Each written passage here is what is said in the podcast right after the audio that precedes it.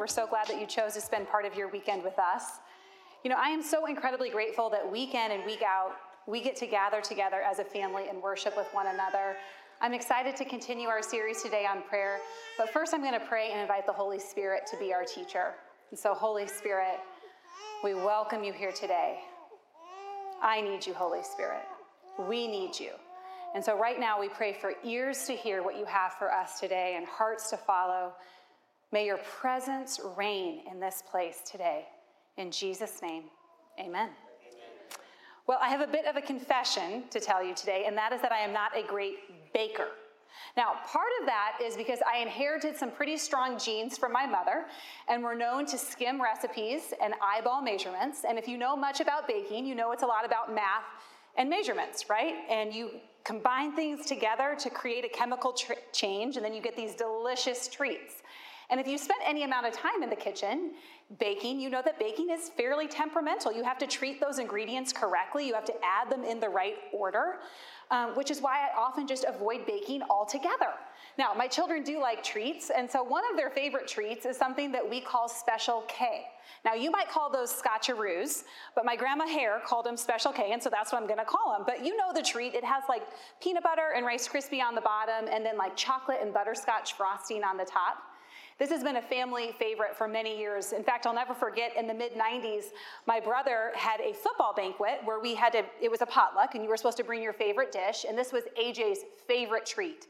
And so he asked my mom, would she make Special K? And of course, she said yes. And AJ told all of his friends, this is the best treat you will ever taste in your entire life. You have got to take some. And so mom made the treat and she put it out on the table. And when she went to cut it, they were a little harder than, than they normally were. Um, but she got them cut into squares. And so AJ gathered his friends around. He's like, guys, these are Special K. And they picked them up to take a bite and nearly lost a tooth. AJ was devastated. My mom was embarrassed, and the treat ended up in the trash. And mom was really confused because normally, if you've had these treats, they have like a nice, soft, chewy te- texture. So mom goes home and she like looks at the ingredients, and she's like, "I had all the ingredients. What in the world?" But as she's rereading the recipe, she realizes that she made a mistake in the order. You make the sugar mixture and then you remove it from the stove and then you add peanut butter. And what she did was she added the peanut butter while it was still on the stove, cooking the peanut butter, resulting in a brick like dessert that ended up in the trash. The order matters. There are actually lots of things in our life where the order matters. And the Lord's Prayer is one of those things. And over the last few weeks, we've been exploring this prayer that Jesus gave us. And what we've discovered is that it is not a formula, but it is a format, and it has an order to it. And we've been going line by line through this prayer. And so, just as a little bit of recap, let's review what we've learned so far about the prayer. We begin by saying, Our Father in heaven, hallowed be your name. We begin the prayer first with praise and worship. We enter into his gates through worship. And we spend time reminding ourselves who we're talking to, reminding ourselves of his worth and his value, reminding ourselves the names of our God. And so from this place, we put ourselves in a great position to be able to receive from Him later. The second part of the prayer that we learned about last week is um, May your kingdom come, may your will be done on earth as it is in heaven. This is the part of the prayer where we actually get to join Jesus in the work that He's interested in doing every day. We take it as such a privilege that we get to partner with God to actually see his kingdom expand here on earth. And so we take time every single day to say, God, what's on your heart? God, what do you want to see happen today? And how can I partner with you? And now today we're going to look at the next part of the prayer. And that line is Give us this day our daily bread. Now, this is an important part of the prayer because in this part of the prayer, we're actually going to make it known to God what our needs are. And that we're going to discover is really important to God. But before we get too far into that, I want us to remember that the order matters. It's actually really tempting in the Lord's Prayer to kind of rush through those first two parts. Like, oh, yeah, yeah, yeah. Yeah, our Father, hallowed be your name. Okay, your kingdom come, your will. Be. Okay, Lord, let's get to it. Because I think if we're honest, Think about our prayer lives for a moment. So often, our prayer lives are I need, I need, help, help, give, give. I know it's amazing that I know what you pray, but it's just that we, what we all pray. So it's so easy to start from this place of, Lord, these are the things that I need, or give me these things. And yet, Jesus has given us this prayer in a particular order, and I think we should pay attention to that order. Because some of us have dry prayer lives. If we want a vibrant prayer life, if we want a prayer life that lasts generation to generation in our families, I think what we need to do is we need to follow the format that Jesus has given us. And so we start from a place of praise, and then we move to a place where we say, Father, what's on your heart? And then we get to our requests. Have you ever been in a conversation with someone who dominated, where it was one sided? They never asked you a single question? It's miserable, right? And what do you try to do? You try to get out of that conversation as soon as you possibly can. Let's not do that to God. Remember, prayer is having a conversation with our Father. And I think that He has a lot to say to us. Now, the good news is this He does care about our needs. He does want to know what we need every single day. And that's why He invites us to pray this part of the prayer Give us this day our daily bread. Now, upon first review, you know, this phrase actually seems kind of simple, right? You know, you think about during Jesus' time and day, there weren't grocery stores and there weren't fast, you know, there weren't fast food restaurants. And so food and water would have been a daily need for people. And so, we, at first glance, we can look at this line and we can say, yeah, well, of course, Jesus is saying that God wants to provide our physical day to day needs, and that is true. But this prayer is actually much deeper and much sweeter. I'm going to break it down into four different parts. And so, with that, I'm going to start with the very first word give. What does the word give mean? Well, according to the dictionary, it means to hand over, to freely transfer the possession of something to someone. And so, right here at the beginning, we are instructed to ask our Father to give us things. Now, thankfully, we've already established who our Father is because of the order of the prayer. But unfortunately, many of us are still confused about God's character. We're not sure. We're not sure if He's going to withhold.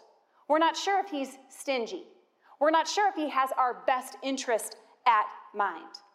And so, what I think is really interesting is that the Lord's Prayer is found in Matthew 6, and that's the text we've been using through most of this series, but the Lord's Prayer is also found in Luke 11. And in Luke 11, Jesus teaches on the prayer, and then just a little bit further down, he addresses this question of is God a good giver? Like, can we trust God to give us stuff?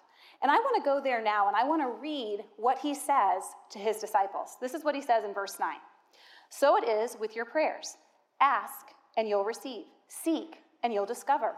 Knock on heaven's door, and it will one day be open for you. Every persistent person will get what he asks for. Every persistent seeker will discover what he needs. And everyone who knocks persistently will one day find an open door. Let me ask you this Do you know of any father who would give his son a snake when he asked for a serving of fish? Of course not. Do you know of any father who would give his daughter a spider when she had asked for an egg? Of course not. If Imperfect parents know how to lovingly care for their ch- take care of their children and give them what they need. How much more will the perfectly heavenly Father give the Holy Spirit's fullness when his children ask him?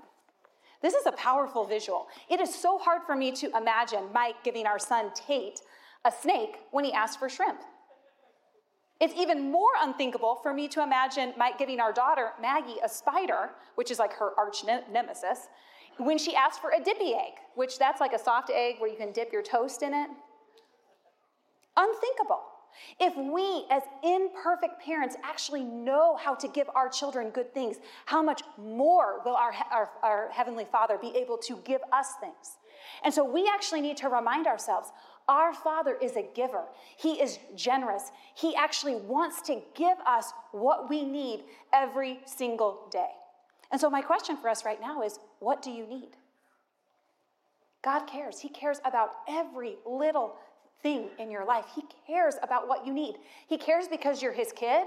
He cares because you're his kingdom partner. He actually wants to partner with you. And so he wants to give you the tools that you need for every single day.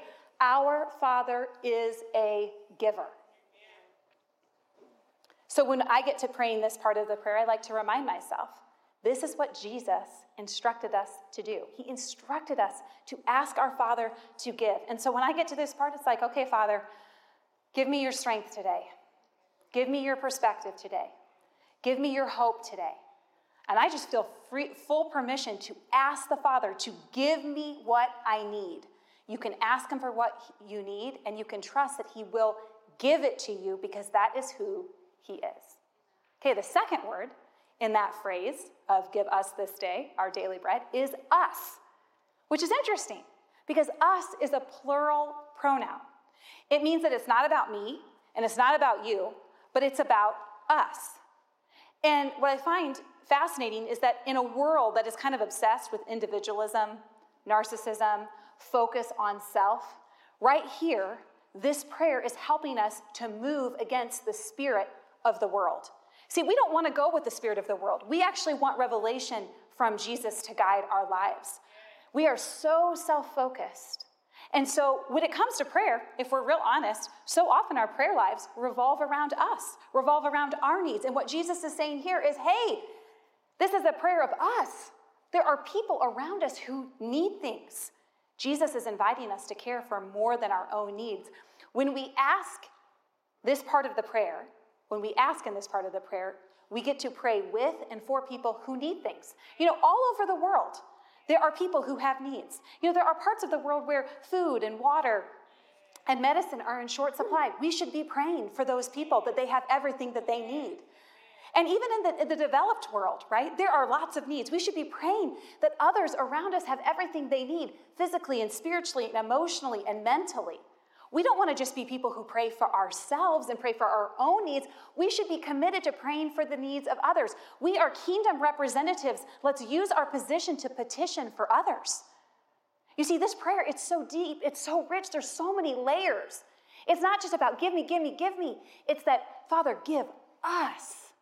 Give us. And so when we go to pray this part of the prayer, we should ask our Father to provide for all that none should need. Let's ask for our families and for our friends and for our school and for our work and for our community and for our, our nation. Interestingly, right there in Luke 11, Jesus has taught the Lord's Prayer, and then he taught that chunk that I read to you previously about him being a good giver. But he actually talks about the fact that we are to pray for one another, that we are actually invited into this plural prayer. And so I want to take us back to Luke 11, and now I'm in verse 5. And this is an illustration that Jesus gave us about how we can pray for others, how we can actually persistently pray for others. Let's listen to what Jesus says. Then Jesus gave this illustration. Imagine what would happen if you were to go to one of your friends in the middle of the night and pound on his door and shout, Please, do you have some food you can spare? A friend just arrived at my house unexpectedly, and I have nothing to serve him. But the friend says, Why are you bothering me? The door is locked, and my family and I are all in bed. Do you expect me to get up and give you our food? But listen, because of your shameless impudence, even though it's the middle of the night, your friend will get up out of his bed and give you all that you need. Such an interesting illustration, such an interesting story. You know, in Jesus' day, uh, people slept in the same bedroom. The family would sleep in the same bedroom, and they'd sleep actually on a platform and then below on the ground, their animals would sleep. So if someone came to your house in the middle of the night and knocked on your door, guess what? Everybody's waking up. This was not a good time to go to his friend's house. And yet, what do we see? We see that this friend, with boldness and persistence, he keeps knocking. On behalf of his friend who is hungry, he has nothing to feed him, but he goes and he knocks and he says, Listen, my friend needs food. I know it's not a good time. I know it's inconvenient. But this is what my friend needs. And this is a beautiful picture of how we are invited into persistent prayer for others. You see, the thing with persistence is it actually gets us into the presence because it connects us to the source of all of life. We have nothing to give, but He has something to give. And we can go to Him on behalf of others and we can ask. And in our persistence, God will, will grant what we ask for bread for our friend. What a beautiful picture. And so when we go to pray this part of the prayer, when we go to pray, give us, let's, let's ask for those who have needs around us. Who do you know right now that needs something? When you go to pray this prayer this week, put their name in this spot. Lift them up. And then you know what you're going to do? You're going to be alert for how God might ask you to partner with Him to bring hope and healing and wholeness into their life. Because God loves to partner with us to actually bring His kingdom. That is the way that this works. What we like to say here is that we are called to extend the miraculous. What God does in you, He wants to do through you. And so when we pray for others, we're looking to be alert for ways that we can partner in His kingdom. You know, in the next couple weeks, uh, some of our missionaries, Jim and Vicki Egley, are going to be returning to West Africa, and they're taking some water filtration systems that were given by people who listened to God and provided for a need. And now they're going to take those. And, you know, when we get to this part of the prayer, maybe we could commit to praying for our missionaries who are going and serving in other places in the world. You see, God is looking for kingdom participants. And so when we understand that this part of the prayer is inviting us into something so much deeper and sweeter than just our own needs, it will make us come alive. Jesus wants us to know that this is a prayer of us. This is a plural prayer. Okay, next we're going to explore this day. You know, the thing with those two words, this day, is it tells us so clearly that this is a prayer for today and not tomorrow. You know, I don't know about you, but do you ever find it hard just to be present in the day? I think we might be living in a time and a space where it's more difficult than ever to be present in our day. You know, it's hard for me to focus on today because I'm actually already thinking about tomorrow. Anybody else? Yeah, it's, it's challenging. And I think this is made worse by the fact that I, I tend to be a planner. And so, you know, I'm looking at the calendar and I see what has to get done and I know who needs to go places. And I'm not saying organization is wrong. Some of you could definitely work on your organization skills. I'm just saying. But I will say that one of the downsides of being organized is that when you look ahead and when you see all that has to get done, what happens? You are overwhelmed. You are filled with anxiety. You, you, are, you are stressed to the hilt. You see, Jesus actually knows that we're going to be prone to anxiety. He knows that we're going to be tempted to worry about tomorrow, today. And so I think that we need to look at what he says about this. We're going to actually be tempted to do something called future trip. What does it mean to future trip? Well, it was a couple years ago that my mom and I were talking, and I was complaining to her and lamenting, you know, as every good daughter does to their mother when they grow up. It, you know, oh, mom, how am I ever going to do this? I was, it was going to be a new season. Our kids were in different schools and different activities, and I looked at the calendar and I was like, I'm gonna have to multiply myself. Like, how am I going to do all of these things? I'm one person with one vehicle, you know? And I'm like, how am I going to cook and clean and carpool? And I'm like lamenting and I'm frustrated. And my mom is being patient for a while. And then she just says to me very clearly, Stop future tripping. And I said, Huh? She's like, Well, future trip. You know, when you're worried about the future before the future has ever even happened, when you're tripping on the present because you keep looking towards the next? She said, just stop that. And I realized in that moment that she was speaking truth to me, that so often we are tempted to future trip. Welcome. I have four kids, we're all good.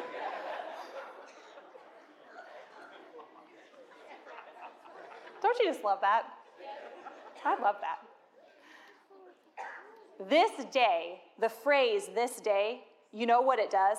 It grounds us. You know what the Bible says? Today is the day the Lord has made. I will rejoice and be glad in today. And some of us need to hear this that today is the day that He has made. And what this day does is it grounds us, it roots us to say, This day is important this day, Jesus wants to meet my needs. This day, Jesus is going to do with me. I want to go actually to Matthew 6 because that's been our main text, as I said. Jesus actually talks about how he knows we're going to be worried about daily provision. In the same chapter that he teaches on the Lord's Prayer. I mean, he's a pretty smart guy. Uh, he talks really plainly to the disciples because they're anxious and they're, they're worried about things. And what I love that he does here is he actually tells them, he's like, hey, look around. Do you notice these birds? They live a pretty great life.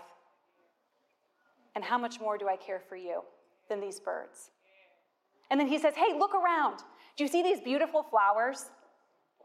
Solomon, in all his glory, was not as beautiful as they are. And they're here today and gone tomorrow. Yet, how much more do I care for you? So, this is what Jesus' words are to us about our anxiety and our worry in life. Verse 31 So then, forsake your worries. Why would you say, What will we eat, or what will we drink, or what will we wear? For this is what the unbelievers chased after. Doesn't your heavenly Father already know the things your bodies require? So, above all, constantly chase after the realm of God's kingdom and the righteousness that proceeds from Him. Then all these less important things will be given to you abundantly. Refuse to worry about tomorrow, but deal with each challenge that comes your way one day at a time. Tomorrow will take care of itself. Amen. Such strong language.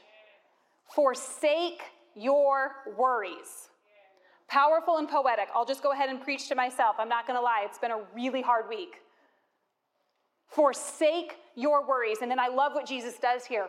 What Jesus does is he actually uses what he's already done, the teaching he's already done in Matthew 6 previously, and he reinforces it. You know, he says to us, hey, remember, this is your loving Father. He actually already knows everything your bodies require, everything your minds require. He actually knows everything that you already need. Don't forget that. And then he tells us to get our priorities straight, to remember that the order matters. We seek first his kingdom, not our kingdom.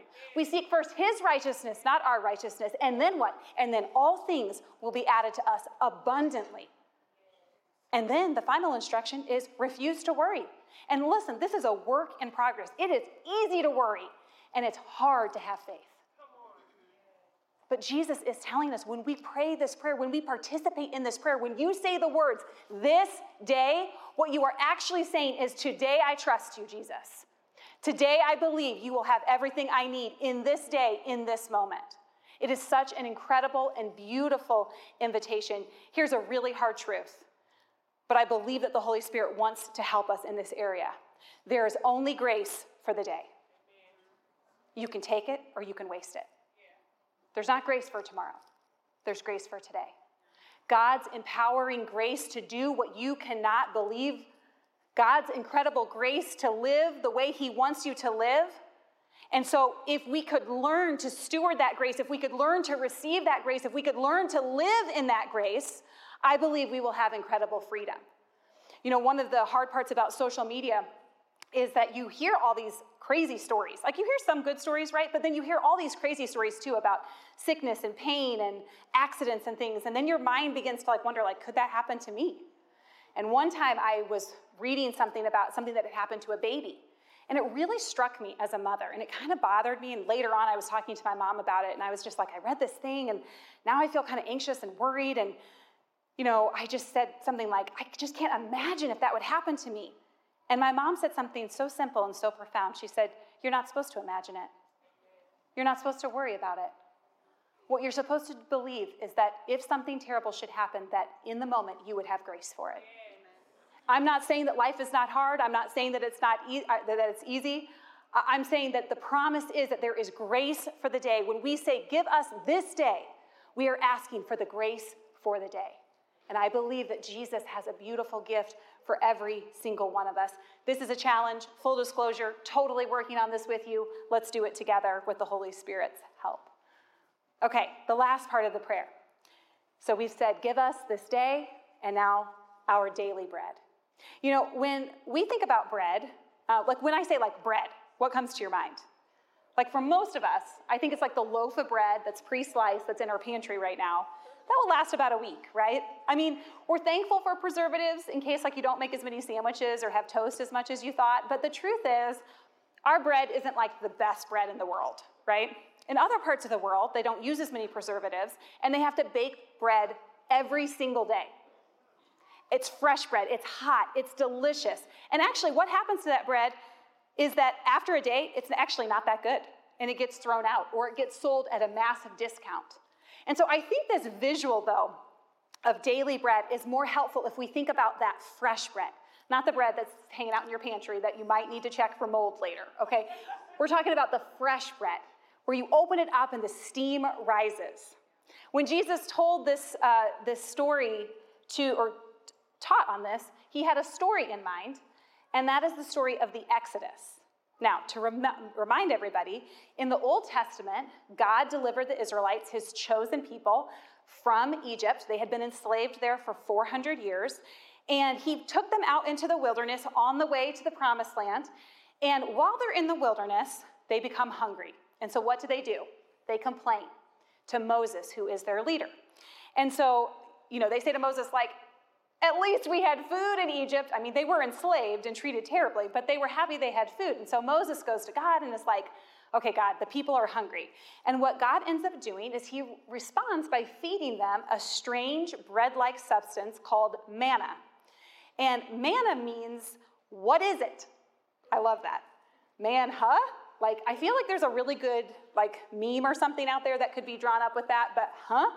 What is this stuff? Well, what it was was every day a dew would settle on the ground, and when that dew dried, it would be white and flaky. The people could collect it and they could make bread out of it. But this daily bread came with simple instructions that are so, so important. Every person was supposed to, every family was supposed to take what they needed for each person in their family, no more, no less, and only what they needed for the day. If they had extra, at the end of the day, they were supposed to throw it out. Now, of course, can people follow directions?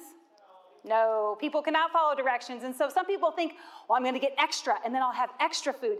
And so they hoarded extra food. And what happened when they woke up the next morning? They looked inside and it was rotten, filled with maggots. Because you see, God had daily bread for them. He had fresh bread. It wasn't day old, it wasn't week old, it was fresh bread. And the instructions were gather what you need for the day. Now, listen, I know we'd like to pack a lunchbox that lasts for a month, but that's not how it works. You pack it every single day. And this, these were the instructions. Now, unfortunately, the Israelites disobeyed on some other things, and they ended up eating manna for 40 years. Manna fell every single day for 40 years because you see, that was the need that the people of Israel had. And God fulfilled that need by sending daily bread that they were to collect and enjoy.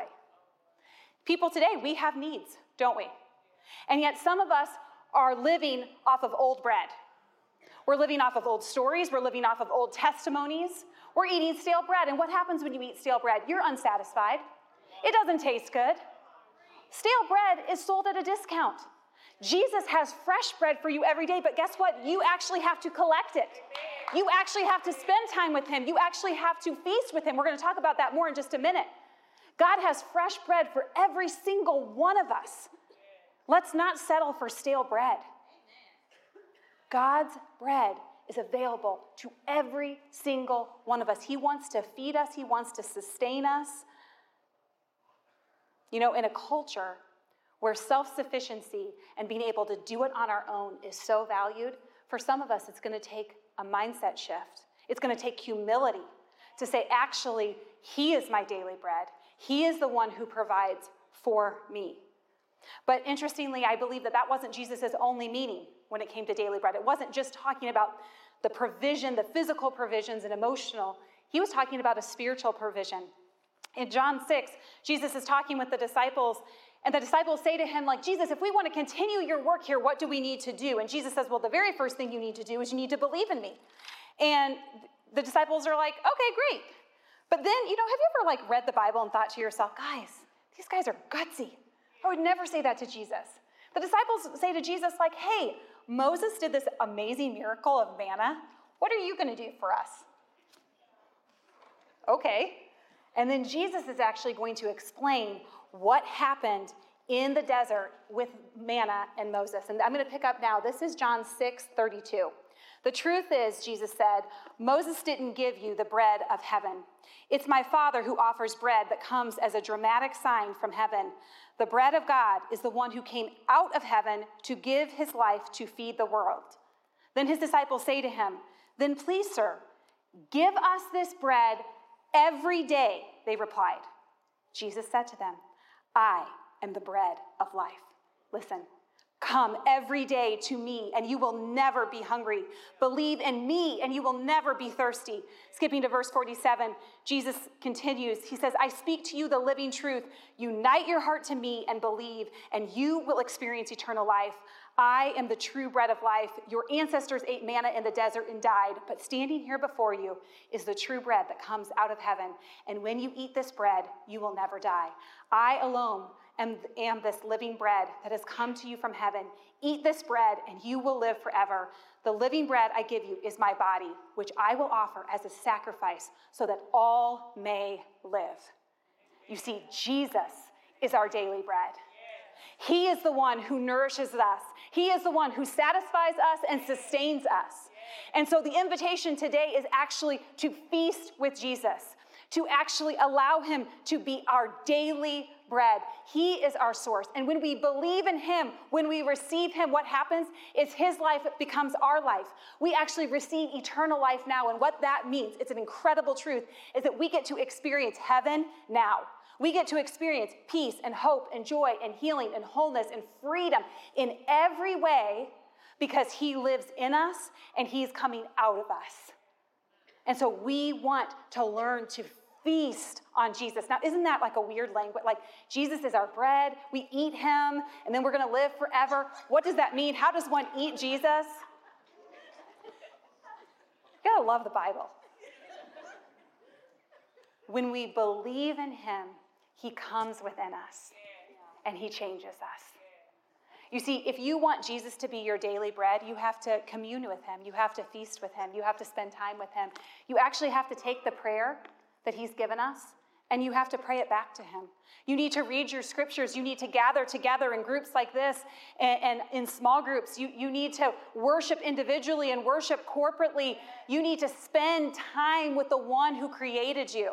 That is how you daily enjoy Jesus as your bread. Again, some of us are so dry, we're so hungry, we're so thirsty because honestly, we're not partaking of Him. We're not spending time with Him. In the wilderness, manna was there because there was a physical need. For us, their experience was actually a foreshadowing. It was actually looking into the future when Jesus would come as our Savior and He would satisfy every need in our lives physical and spiritual and emotional. And today, He wants to do that for every single one of us. And so, my question to each of us is what do you need? What do you need today? Do you need wisdom for your business? Do you need hope in your marriage? Do you need freedom in your finances? Do you need reconciliation with a friend? What do you need? He wants to provide in every single way. He is our daily bread, that fresh bread. He provides everything, and He has already given us the greatest gift of all His Son that makes everything in our life better and fuller. Jesus has given us this beautiful prayer to pray. I want to remind us that the order matters. We want to start from a place of worship and adoration and praise, and then we want to join our hearts with Jesus. We want to say, Jesus, what's on your heart? What's on your mind? How can I partner with you today? And then we pause and we say, Give us this day our daily bread.